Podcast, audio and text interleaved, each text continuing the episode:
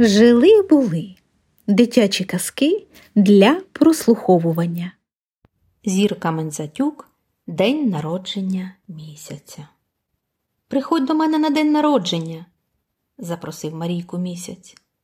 «А коли він у тебе? Влітку, взимку чи весною?» «Щомісяця», – сказав місяць. «Бо кожного місяця я народжуюся новий. Тепер, бачиш, я повний». «Та бачу», – засміялася Марійка, бо місяць був круглий та білий, наче свіжий млинець.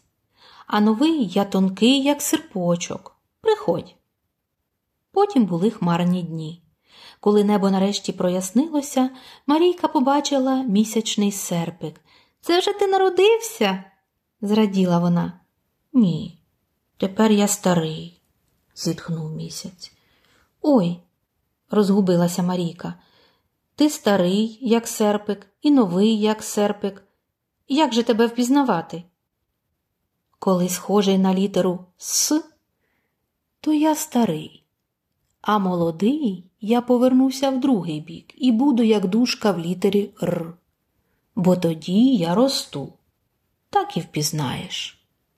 Якось надвечір крапнув дрібненький дощик. «Це молодий князь умивається», – сказали зірки. І хмарка біленька прослалася в небі. «Це князь утирається, мов рушником», – пояснили зірки. Нарешті виплив місяченько. Ясний, тоненький, такий, як дужка в літері «р». «Місяцю новий, князю молодий, світи на щастя, на здоров'я», – повіншувала його Марійка. Та й почалося свято.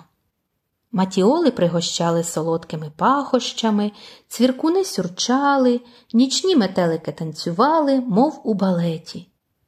І Марійка танцювала, аж утомилася. А тоді сказала: «На добраніч, місяцю, до наступного дня народження. Добре, що їх у тебе аж дванадцять у році».